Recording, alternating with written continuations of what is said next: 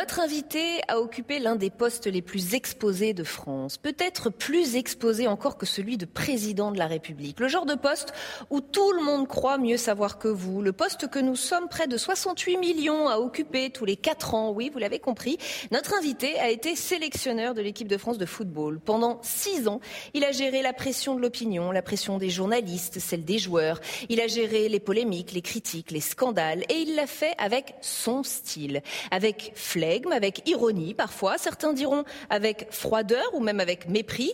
Lui vous répondra qu'il a été comme il est depuis toujours, un brin provoque, anard, revêche. Ça lui a été beaucoup reproché et il s'en est un peu amusé. Mais qu'en a-t-il été avec les responsables politiques?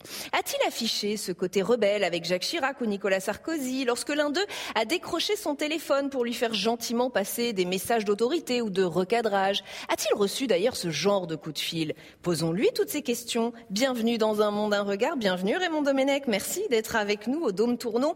On est au Sénat, alors c'est un peu normal que je commence avec la partie politique. Jacques Chirac et Nicolas Sarkozy ont-ils fait pression sur vous lorsque vous étiez sélectionneur de l'équipe de France? Oui, je sais que ça a été beaucoup euh, dit, euh, raconté, mais jamais Jamais un coup de téléphone. Ah, mais jamais, si, mais jamais de pression. Ah. Je dis jamais de pression. c'était des, ça avait été des encouragements avec, euh, avec M. Chirac, mhm. avec M. Sarkozy. Je me souviens, il m'avait même invité à, à, déjeuner, mais c'était pour sentir le, euh, ce qui pouvait se passer, mais jamais pour me dire il faut faire ci, il faut faire ça.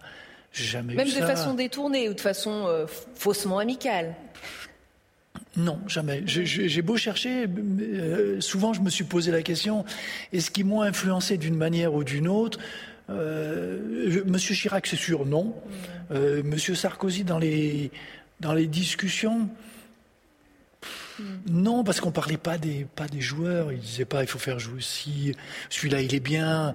Pourtant Nicolas Sarkozy avait compris parce que depuis 1998 euh, tout le monde a compris les politiques en particulier à quel point l'équipe de France pouvait être euh, fédératrice et, même disons-le un peu rentable hein, sur le plan politique. L'équipe de France est un objet politique? Est devenu un objet, un objet politique le, sport est un objet politique. Il y a les JO, vous vous rendez compte euh, euh, comment ça se passe C'est pas anodin, tous les sports. Mais le foot, qui, a une place quand même euh, dominante avec les politiques, oui, c'est sûr, ils savent que ça, ça mobilise les, jeux du cirque, on y est. Hein. Les, nouveaux gladiateurs, c'est les sportifs. On est là et on fait euh, des jeux et du pain, c'est nous. Euh, on le connaît, mais on, fait avec. Et les politiques peuvent s'en servir. Ils s'en servent souvent à la limite, euh, je l'ai vécu ça, quand euh, quand ça va pas et que tout d'un coup ils viennent faire les redresseurs de tort. Euh, j'ai eu quelques ministres comme ça qui qui tout d'un coup sont apparus pour dire mais c'est scandaleux, mais c'est ci, mais c'est là, juste pour Vous justifier. Pensez à qui en particulier? Moi j'en ai eu deux, deux, deux qui se sont déchirés à, Naïsna, deux femmes. Euh, voilà, qui euh, à ce moment-là euh, se sont fait la guerre entre elles sur le dos du, du foot, mais pour justifier mm. une morale qu'elles ne représentaient même pas. Alors c'est intéressant que vous parliez de ça parce que vous faites ma transition pour illustrer cette intrusion quand même du politique dans le foot français. Je voudrais rappeler l'intervention de Roselyne Bachelot, peut-être pensiez-vous à elle, alors ministre de la Santé et des Sports en audition à l'Assemblée nationale après l'affaire Anelka et l'incident de Naïsna. Je rappelle quand même les faits pour ceux qui auraient oublié ou ceux qui seraient plus jeunes. On est au Mondial de 2010 en Afrique du Sud. Anelka vous insulte en privé, ses mots sortent dans la presse, vous l'excluez. Scandale au sein de l'équipe de France, une partie des Bleus. Je peux faire une. Ah oui, allez-y. C'est le moment. Non, non, il m'a jamais, il m'a jamais insulté, ni en public, ni en privé. Il n'y avait pas eu d'insulte. Je le dis et je le répète partout. D'ailleurs, j'ai revu euh, Nico, on en discute encore. Non, il a peut-être dit des trucs après quand j'étais pas là, mm. mais en face de moi, jamais, et je le maintiens, je le dis et je le répète. En tout cas, la presse parle d'un fiasco sportif et moral et le politique s'en mêle. Audition à l'Assemblée donc de Roselyne Bachelot. Euh, je lis les propos de la ministre. J'ai vu des joueurs qui fonctionnaient en autarcie, coupés de la fédération et de leur équipe technique. J'ai vu un sélectionneur en difficulté qui n'avait plus d'autorité sur ses troupes. La ministre qui rappelle ensuite euh, les mots qu'elle a utilisés face aux Bleus, là-bas en Afrique du Sud. Je la cite toujours. Vous avez perdu la bataille de la communication, mais vous avez perdu beaucoup plus que cela cela. Vous avez perdu l'estime de la classe politique, de la presse, du monde du sport, des citoyens, des sponsors, des jeunes. C'est pour vous un désastre. Je vous parle en tant que maire. Avec le recul que vous avez aujourd'hui, est-ce que vous diriez que le politique est allé trop loin? Complètement. Je dirais, s'il y en a qui se sont ridiculisés dans cette affaire-là, c'est bien eux. Mm. Parce que ça n'avait pas de sens, ça n'avait pas d'utilité. D'ailleurs, pour, pour l'anecdote, je veux dire, elle est venue pour parler de solidarité. Et la première chose qu'elle a faite, elle a pris les joueurs euh, tout seul pour leur parler, sans, en, refusant que le staff en fasse partie. Mm. déjà, la solidarité, elle l'avait, mm. euh, elle l'avait écartée. J'ai trouvé ça pitoyable, ridicule, euh, qui n'avait aucun sens. C'était de l'opportunisme politique. Mm. Je veux dire, pour justifier quoi. On ne sait pas trop quoi. Mais pourquoi? Parce que ça ça concerne l'équipe de France, alors du coup tous les Français ah, doivent être au courant de tout. Tout le monde, ben, oui, tout le monde doit être au courant de tout, mais de quoi? Je veux dire, les résultats sportifs, on l'a vu, on a été à côté. Et encore à ce moment-là, quand ils sont intervenus, on pouvait encore se qualifier. Donc elle est venue rajouter de la pression à de la pression, alors qu'on avait le dernier match où c'était encore euh, faisable et jouable, et on nous a mis une telle pression. Normalement, c'était une affaire interne. C'est sorti parce qu'il y avait tous les médias et les trucs, mais c'était même pas une affaire. C'était un événement de, entre sportifs qui arrivent dans un vestiaire où des joueurs euh, qui sont euh, repris par leur entraîneur bah, réagissent d'une manière ou d'une autre. Mais vous qui rêviez d'être président de la République, comment, comment vous, vous auriez géré une telle affaire par exemple? Là, c'est sportif, ça reste sportif. C'était le président de la fédération de football de le gérer. C'est une ingérence totale. C'est ce qu'on reproche toujours aux nous, entraîneurs, aux dirigeants de club, c'est d'intervenir directement sur les joueurs sans, sans en, écartant l'entraîneur. J'ai un document à vous proposer, du passé d'ailleurs. C'est une archive qui a été délivrée par nos partenaires, les archives nationales. Il s'agit du programme de la finale de la Coupe du Monde de 1900. 38. C'est le programme du président de la République d'alors, Albert Lebrun. C'est annoté par Henri Delaunay, qui est à l'origine de la pratique du foot en France et qui fait partie de ceux qui ont créé la Coupe du Monde de football. Sur ce document, il y a le programme, tout ce qu'il y a de plus banal, un jour de finale, hymne, présentation des équipes, remise de la Coupe. Et puis, il y a cette annotation que moi j'ai trouvé drôle personnellement. Si le match était nul à la fin des 90 minutes réglementaires, il serait joué une prolongation d'une demi-heure divisée en demi-temps d'un quart d'heure. C'était seulement la troisième édition de la Coupe du Monde. Donc il fallait préciser les règles au président. Mmh. Des règles qui finalement n'ont pas beaucoup bougé, n'ont pas beaucoup changé. C'est peut-être ça aussi la force du foot, c'est que ça bouge pas trop. C'est la force et peut-être des fois l'inconvénient. C'est qu'il y a des sports qui ont, des règles qui, évoluent. Et nous, on a beaucoup plus de mal à faire évoluer les, euh, les règles. Mais là, j'aime bien la formulation quand même. Euh, je vais dire que je sais pas qui l'a écrit, mais quand il dit si le match était nul, si on comprend bien, eh ça n'a pas plu, le match il est nul, il est ah. zéro. Euh, si le résultat du score était un match nul, c'est autre chose. Et là, écrit comme ça, si le match était nul, on s'est ennuyé, donc on rejoue une demi-heure de plus pour voir si vous êtes capable de le faire. Mais c'est vrai qu'il y avait besoin de le, le souligner parce que les gens ne le, mhm. savaient pas. Avec Henri Delaunay, c'est un autre Français, Jules Rimet, qui a créé euh, la, Coupe du Monde en 1930. C'est peut-être aussi pour cela qu'on est euh, un peu tous les 4 ans, soit, presque 68 millions de sélectionneurs c'est aussi que c'est un peu notre, notre compétition, quoi. C'est notre compétition. Oui, c'est vrai que ça a été. C'est parti de France. Même la Coupe d'Europe et toutes les compétitions sont parties. Euh, on l'oublie un peu. Euh, les jeunes ne le savent pas forcément. Ah non, ils, ne savent pas. Je veux dire que quelque part, le, les, dirigeants, les politiques euh, ou les sportifs français sont à, l'initiative de toutes ces, C'est ce qui existe maintenant. Votre passion pour le foot, à vous, elle arrive quand? Elle arrive à quel moment? Est-ce que c'était dans la cité HLM lyonnaise dans laquelle vous viviez qui avait guère autre chose à faire que, du football? C'est la base. C'est la base? C'est la base. On est, quand on, vit dans les quartiers, hmm. euh, on descend, on est dans la cour, on vit dans la cour. On oublie toujours, nous, on n'avait pas les portables. On n'avait pas tous les jeux électroniques. Donc le seul moyen bah, d'avoir du lien avec les autres, c'était euh, il y avait l'école et puis le reste du temps. Euh, c'est marrant, ça part de, l'oisiveté finalement. On oui, complètement. dire et on, descendait et on, jouait au foot parce qu'il n'y avait pas de place pour euh, autre chose. Nous, c'était un bout de, terrain en pelouse qui était même pas carré ni rectangulaire, qui était fait avec des angles et on arrivait à trouver là et tout le monde jouait en fait. Je veux dire les, les grands, les petits, c'était c'était ça. À, la lueur de celui que vous êtes aujourd'hui, quel conseil donneriez-vous au petit garçon que vous étiez? Qu'est-ce que vous lui diriez avant qu'il ne se lance dans la vie? Dans le contexte où j'étais, pas grand-chose d'autre à faire que de se sauver par soit les études, soit par le sport. J'ai essayé de suivre les deux le plus, long, le plus longtemps possible. Il euh, n'y a que ça. Hmm. Le reste, c'est pas de se pas se laisser embarquer par, euh, par, par les idées des autres, ou les idées malsaines souvent, ou les facilités qu'on peut avoir. Euh. C'est de cela qu'il fallait vous sauver? Il faut se sauver de ça. Dans les quartiers, il faut se sauver de ça. Hmm. Il faut se sauver de ça parce qu'il faut avoir un peu de caractère pour ne pas se laisser prendre par la règle de la, de la meute et garder son identité en se disant moi je peux exister par moi-même, j'ai pas besoin de, mm. des, règles de cette vie euh, qu'on veut m'imposer. J'ai aussi le droit d'avoir mes règles de vie et ça c'est important. Et je le dis souvent dans tous les maintenant avec ce que j'ai vécu euh, à Naïsna qui est j'ai fait le, pont après avec ma vie mm. et de me dire pour sortir il faut avoir un petit peu de, de courage et c'est ce que n'ont pas eu les joueurs euh, à Naïsna. Ils étaient 23. Et il n'y en a aucun qui a eu le courage de dire c'est une connerie ce qu'on est en train de faire. Moi, je descends. Et ils ont été pris par, euh, par la meute. La meute. Euh, et, c'est la loi du quartier aussi.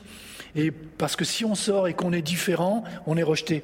Ben, je leur dis toujours, il vaut mieux être rejeté et exister par soi-même que d'être dans la masse de, de, la meute et de ne rien faire par soi-même. Si on reprend votre histoire depuis le début, vous êtes né à Lyon, votre mère Germaine était ouvrière chez Calor, d'origine ouais. vous me dites si je me trompe. Hein. Mhm. Votre père Raimundo était ouvrier dans une fonderie, puis homme d'entretien dans un grand magasin, un catalan militant anti-franquiste qui trouve refuge en France lors de la guerre civile espagnole. Vous dites à propos de lui, il était du côté des abandonnés, ces républicains que les Français parquaient dans des camps avant de les renvoyer en en Espagne où ils étaient fusillés.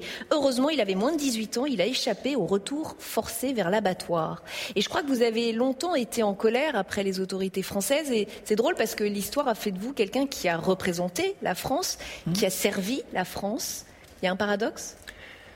Non, il n'y a pas de paradoxe. Je veux après, moi, j'ai été élevé dans la culture française. Mon père a grandi ici. On a bénéficié de, des infrastructures de la France, de l'éducation, de la santé, de, de, tout ça. Mais quelque part, moi, j'avais cette cette révolte contre l'injustice, mm. l'injustice déjà euh, de l'Angleterre, et de la France ah. et de la frayeur de ne pas affronter euh, Franco et de ne pas défendre la République euh, en, Espagne et de laisser une dictature s'y installer. Et surtout après, les camps de réfugiés, c'est pas une légende. Les camps de réfugiés, nous Français, et je dis bien nous Français maintenant, on en a créé pour parquer les réfugiés euh, catalans ou autres qui arrivaient, qui étaient laissés à l'abandon euh, avec les maladies, avec la, euh, pas de nourriture. C'est une page sombre de l'histoire de France qu'on oublie. Hein. On en oublie quelques-unes d'autres, mais voilà, je veux dire, ça existait. Je veux dire, on va pas se faire un rakiri maintenant pour ça, mais ça a existé à ce moment-là. C'est intéressant que vous parliez de révolte, parce que je poursuis le fil de votre histoire, mais ça explique aussi un petit peu la suite. À 8 ans, vous signez une licence à l'OL, vous êtes doué, votre frère Albert joue aussi, il deviendra pro comme vous, mais on dit de vous que vous avez plus envie que lui, que vous avez plus de hargne. Plus tard, Bernard Lacombe, ancien footballeur international, que vous connaissez très bien et qui vous connaît depuis très longtemps, dit euh, au centre de formation, il se pointait à l'entraînement avec la voiture de son père alors qu'il était mineur. C'était un garçon intelligent, mais ce côté provoque, rebelle, il l'avait déjà, il l'a toujours eu. Votre caractère fort ira jusqu'à vous faire louper l'épreuve de philo du bac, parce que l'avant-veille, je crois, vous jouiez une finale de Coupe de France et vous l'avez d'ailleurs un peu regretté. Vous avez dit, c'est mon regret, j'aurais aimé faire du droit, devenir avocat, euh, un métier qui peut mener à la présidence de la République, justement. On y revient. Finalement, vous avez été rebelle toute votre vie. Vous avez fait des choix atypiques toute votre vie qui vous, qui faisaient de vous quelqu'un à part. Oui, rebelle, mais quand vous dites euh, pour le bac, euh, c'est plutôt de la faiblesse. Ah. C'était de la lâcheté c'est de se dire oui, complètement, de, de, ne pas y aller, c'était de la facilité. Vous aviez peur? J'étais professionnel, je dis à la limite, j'en avais pas besoin sur le moment. Je gagnais ma vie, je gagnais déjà plus que ce gagnaient mes, mes parents, euh, sans avoir le bac. Euh, j'ai pas senti la, la nécessité. Et c'est là où je regrette quelque part les, les, centres de formation. Parce que maintenant, dans les centres de formation, les gamins qui rentrent, euh, on les pousse pour qu'ils aillent au maximum de leur capacité, mmh. que ça soit technique, euh, physique, euh, physique, sportive, mais intellectuelle aussi. Euh, celui qui peut avoir le bac, quand il est dans un centre de formation, il l'aura. Parce qu'il aura derrière des gens qui l'encadraient. Nous, on était livrés à nous-mêmes. Moi, j'allais, à l'entraînement. Euh, à l'école, j'y allais si j'avais envie. Euh, c'était, ça. C'était la facilité. Donc, euh, c'est, un regret. Mm. Et le, la rébellion, oui, sur tout le reste. La rébellion, dans le sport, oui, j'étais un rebelle permanent. Tout votre parcours. Je, je ne supportais pas de perdre. Mais c'était vraiment un truc et j'étais capable de tout. Mais oui, c'est. Je crois que c'est la culture. C'est ma culture. C'est ce que m'a donné dans les gènes, c'est ce que m'a donné mon père.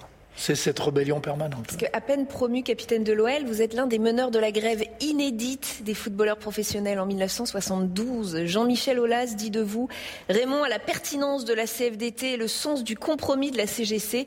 Il a ses idées, il les défend, c'est un redoutable débatteur, un séducteur aussi qui a une grande faculté à théâtraliser son action. CFDT, CGC, moi j'aurais presque dit CGT, non? Euh, non, parce que euh, quelque part, euh, je suis président à l'heure actuelle du syndicat de, des entraîneurs, et on avait le, on avait le choix. Je, je suis dans le dans le débat. Je dirais que la CGT, on a l'impression qu'on n'est que dans l'opposition et on ne peut pas être dans le foot et discuter avec les gens si on n'est pas dans la, une forme de collaboration. Euh, c'est un compromis. Le débat, c'est un compromis et ça, je l'ai compris petit à petit euh, en, en, grandissant. Euh, au début, non, c'était non, non, non. Oui, j'étais CGT, même plus que CGT. J'étais plus à gauche que la gauche. J'étais plutôt plus dans l'anarchie que euh, que dans la la corporation. Et ça aussi, c'est mon père qui me l'a qui m'a inculqué parce que il était dans les entreprises, dans la, dans la, fonderie, il a toujours refusé de syndiquer. Il dit quand on est syndiqué, on est obligé de suivre tous les autres. Moi, quand j'ai quelque chose à dire, je le dis. Et j'attends pas que quelqu'un le dise à ma place. Et, je l'ai gardé un, un, petit peu, cette culture. Euh, dès le début, votre carrière de footballeur est parsemée de moments tendus aussi avec le public, avec la presse. Euh, vous oui. êtes très vite qualifié de boucher par les journalistes à cause d'une faute que vous n'avez pas commise. Mon pardon, je l'ai découvert en préparant cette interview. Ça se passe le 12 août 1970, premier match de la saison, Nice-Lyon. Vous venez d'intégrer l'OL et on vous attribue la faute qui provoque la fracture tibia-péronée de Helmut Metzler. Cette faute, c'est un certain Jean Baeza qui, va, qui l'aura commise. Oui. Pourquoi ne pas avoir cherché à rectifier les choses? Pourquoi avoir assumé une faute qui n'était pas la vôtre? Parce que euh, déjà à l'époque, euh, il n'y avait pas les réseaux, il hmm. n'y avait pas les images on ne revoyait pas ce qui s'était passé. C'était, c'était compliqué. Donc c'était ce qu'on pouvait, ce que pouvaient dire les gens, ce qu'on pouvait dire nous. Oui. Et c'était sur les journaux et ça pouvait être que le lendemain, mm. que, où, où, on pouvait rectifier Donc vous n'aviez pas l'occasion de le dire tout de suite. Non. Et c'était votre parole contre. Pas, euh... et, voilà. Et, et à la fin du match, j'ai discuté avec un. Euh, avec quelqu'un de l'encadrement de, du club qui était là de, de temps en temps, il me dit, tu sais, l'essentiel dans ce métier-là, c'est qu'on parle de toi. Mm. En mal, en bien, mais que tu existes. Mm. Et je me suis rendu compte qu'en fait, on avait, j'avais fait un match minable, j'étais pas bon. Heureusement d'ailleurs qu'il se blesse parce que je sais pas si j'aurais fait une carrière. Si j'avais fait une heure et demie contre lui, je sais pas si j'aurais fait carrière. Il était, c'était un super joueur. Et euh, mais vous endossez à ce moment-là l'habit du méchant. Je, je, oui, je, pendant des années. Je l'endosse en me disant, au moins, j'ai fait un personnage. Ça, c'est Guiraud qui me le dit, qui, qui me l'a dit aussi après. Il me dit, il faut pas, il faut pas essayer de chercher euh, à, être gentil, sympa ou autrement. Dit, il faut être, il faut avoir un vrai personnage. Lui, il était celui, le gripsou, qui, qui faisait des trucs, mais il le revendiquait. Et il disait, on me reconnaît, on m'identifie comme ça. Et moi, j'étais le méchant. Et il fallait que je garde ce rôle-là. Les gens ne comprennent pas quand on change de, de, de registre. Ils aiment bien euh, cataloguer les gens. Et, et vous êtes rentré dire... dans ce jeu-là. Et moi, je suis rentré dans ce jeu-là. J'avais la moustache, je, je... mais je faisais plus peur que mal. Hein. Il y en a qui étaient bien plus violents que, que moi à cette époque-là. Mm. Mais à une autre époque, encore une fois, en, en plaisantant, je dis toujours, si on était arbitré euh, à l'époque comme on est arbitré maintenant, il mm -hmm. n'y a pas un match qui durerait plus d'un quart d'heure il y aurait eu trois, trois joueurs expulsés de chaque côté à chaque fois. C'était permis, c'était dans l'air du temps. C'était l'époque. On pouvait faire, on pouvait faire ça. Donc oui, j'ai endossé ce personnage de euh, du méchant parce que ça m'arrangeait bien, hein, c'était facile. Ça facilitait les choses. Le travail était à moitié fait avant de commencer le match. Alors, footballeur, entraîneur, euh, vous auriez aimé, on l'a dit, être président de la République, vous auriez aimé être acteur aussi. Vous l'avez été en amateur, euh, notamment avec une compagnie qui s'appelait le Trimaran. Trimaran Mais être acteur, ça vous a coûté, vous souffriez d'un trac fou. Et vous avez dit un jour, le théâtre est une souffrance. Je crois qu'il faut être maso pour aimer ça. Ça me bouffe, c'est l'enfer. Mais le plaisir est tellement énorme quand on l'a fait. Raymond Domenech qui a le trac, on a du mal à l'imaginer quand même. Ah non, c'est un truc, c'est infernal. la, première fois que je l'ai fait, c'était une troupe amateur et on faisait une représentation. C'était à Lyon où j'avais, je m'étais décidé, j'avais commencé à faire du théâtre à, Mulhouse, mais j'avais pas fait les représentations de fin. Donc on faisait juste le, le truc parce que je me suis dit, Bon, je suis entraîneur, j'avais pas osé. Et à Lyon, j'ai osé. Et, et, la première pièce qu'on fait, c'était l'ours de Tchékov. Mhm. Donc il y a un personnage masculin et deux, et, deux femmes qui commencent euh, et qui ont un, duo pendant cinq minutes. Et moi, je suis derrière le rideau avec le, la toque sur la tête, la fourrure. C'était en, ça devait être au mois de juin, juillet. Il faisait 40 dehors. J'étais en âge et le metteur en scène, c'était une, petite salle, avait fermé la porte de derrière parce qu'elle donnait sur une cour. Et il dit, des fois, il y a des gens qui peuvent rentrer, donc on ferme la porte à clé. Mm. Heureusement qu'il a fermé la porte à clé. Parce que s'il n'avait pas fermé la porte à clé, je me serais sauvé. je ne serais même pas rentré. Quand je me suis rendu compte qu'avec le public, c'était une torture. Vous avez préféré euh, théâtraliser le foot Voilà.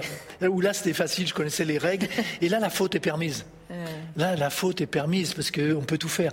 Au théâtre, non. Au théâtre, quand on se plante, on embarque tout, on embarque tout le monde. Et, on reste là. La peur du trou noir, c'est le truc. Ah. J'ai des photos pour vous, Raymond Domenech. C'est un rituel dans cette émission. La première photo, la voici, c'est Karim Benzema, euh, grand footballeur qui vous doit sa première sélection en équipe de France, hein, je crois, né à Lyon lui aussi. Mhm. Euh, il a pris un peu tout le monde de court euh, en quittant le Real Madrid pour signer dans un club saoudien. Il va toucher près de 200 millions d'euros par an. Il aurait tort de se priver?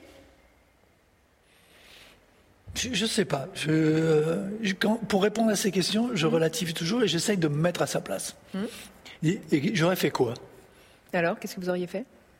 Ben, Je ne sais pas. C'est vrai? Honnêtement, je ne sais pas, parce que c'est beau, c'est facile de dire euh, oui, mais pour ce qu'il est, il aurait pu rester en Europe, il aurait pu continuer à jouer. Il est parti juste pour euh, gagner de l'argent. Euh, ouais, on peut le dire. Mais c'est facile de juger les autres quand on n'est pas dans la situation. Mm. Après, lui, il a peut-être des, arguments. À, sa décharge, le, championnat saoudien est en train de, est un des plus construits en Asie. Il y avait celui du Japon et, l'Arabie Saoudite est, solide. Il va y avoir des matchs, il va y avoir du monde. C'est pas le Qatar, c'est pas euh, des, stades vides. C'est, il y a un vrai engouement. Ils sont en train de développer euh, quelque chose. des États-Unis ont fait pareil à un moment. Euh, Pelé y est allé, Beckenbauer est allé là-bas pour essayer de développer. Donc, pourquoi pas? Honnêtement, j'aurais préféré qu'il vienne une année à Lyon Hmm. qui joue encore en Europe euh, parce qu'il a encore du talent. Et il l'avait appelé Vous lui avez dit? Non. Et après, c'est son choix. Il, a, il, a il, avait des capacités pour ça. Mais je ne juge pas. Je juge pas cette situation. Une deuxième photo, euh, les joueuses de l'équipe de foot féminin, euh, la Coupe du Monde de foot féminin, qui a mis beaucoup de temps à trouver un diffuseur en France et un peu partout en Europe, alors que les audiences sont plutôt bonnes et l'engouement est en train de se développer autour du foot féminin. Vous le regardez, vous, le foot féminin? Un peu. Je dois avouer que je suis pas, je suis pas tous les matchs, hmm. mais quand il y a les matchs de l'équipe de France ou de temps en temps les euh, Lyon PSG, parce que le niveau est voilà, il y a, une, différence. Le, problème, c'est à l'heure actuelle, c'est ça. C'est euh, pourquoi vous n'entraînez pas une équipe de foot féminine? J'ai plus l'âge d'entraîner. Puis je pense qu'il y a des jeunes qui sont qui, qui sont faits pour ça, qui sont c'est un autre métier. Hein. Tous ceux qui ont entraîné euh, les, filles, d'ailleurs, dans les formations, ils vont mettre des volets pour euh, l'approche. Euh, de, la gestion des féminines, que ce soit. Quelle différence entre entraîner ben, Il y a physique déjà. Il y a des, des problématiques liées à, la féminité qui, sont différentes. Il y a des problématiques sur la musculation. Et on a constaté qu'il y avait beaucoup plus de blessures de, de, genoux, des croisés qui se faisaient pour les femmes. Il y a la gestion psychologique. Mm. Un groupe de femmes un groupe d'hommes, c'est compliqué, mais un groupe de femmes, c'est différent. c'est ce que vous dites. Hein. J'ai pas dit que c'est plus compliqué, j'ai dit c'est différent. Vous ne sentez pas de le faire, en tout cas Je pense que j'aurais été très bien. Ah bon? Euh, Oui. Eh ben alors? Mais je, je suis passé. quelque part, ça m'aurait intéressé pour, pour cette gestion humaine euh, qui est complètement différente, où là, là euh, il faut être beaucoup plus fin dans, dans la gestion. On n'arrive pas avec ses gros sabots rentrant dedans. Non, parce qu'en plus, elles ont, elles ont plus d'exigences que, que les mecs. Dans, tous ceux qui l'ont fait, ils disent, elles s'intéressent à ce qu'on leur fait faire, elles posent des questions, elles, elles essayent d'évoluer, oui, parce qu'elles partent de plus bas et elles ont besoin de justification, donc elles ont envie d'apprendre beaucoup plus. Et ça, c'est intéressant quand, quand on est entraîneur. Les mecs qui viennent... Ça va vous être rattrapé. Les mecs qui viennent, on leur fait faire n'importe quoi, ils font, ils s'en foutent, il y a le match. Avec les femmes, c'est pas pareil. J'ai une dernière question qui est en lien avec ce lieu, Raymond Domenech. Nous sommes entourés de quatre statues que vous avez remarquées juste avant l'émission.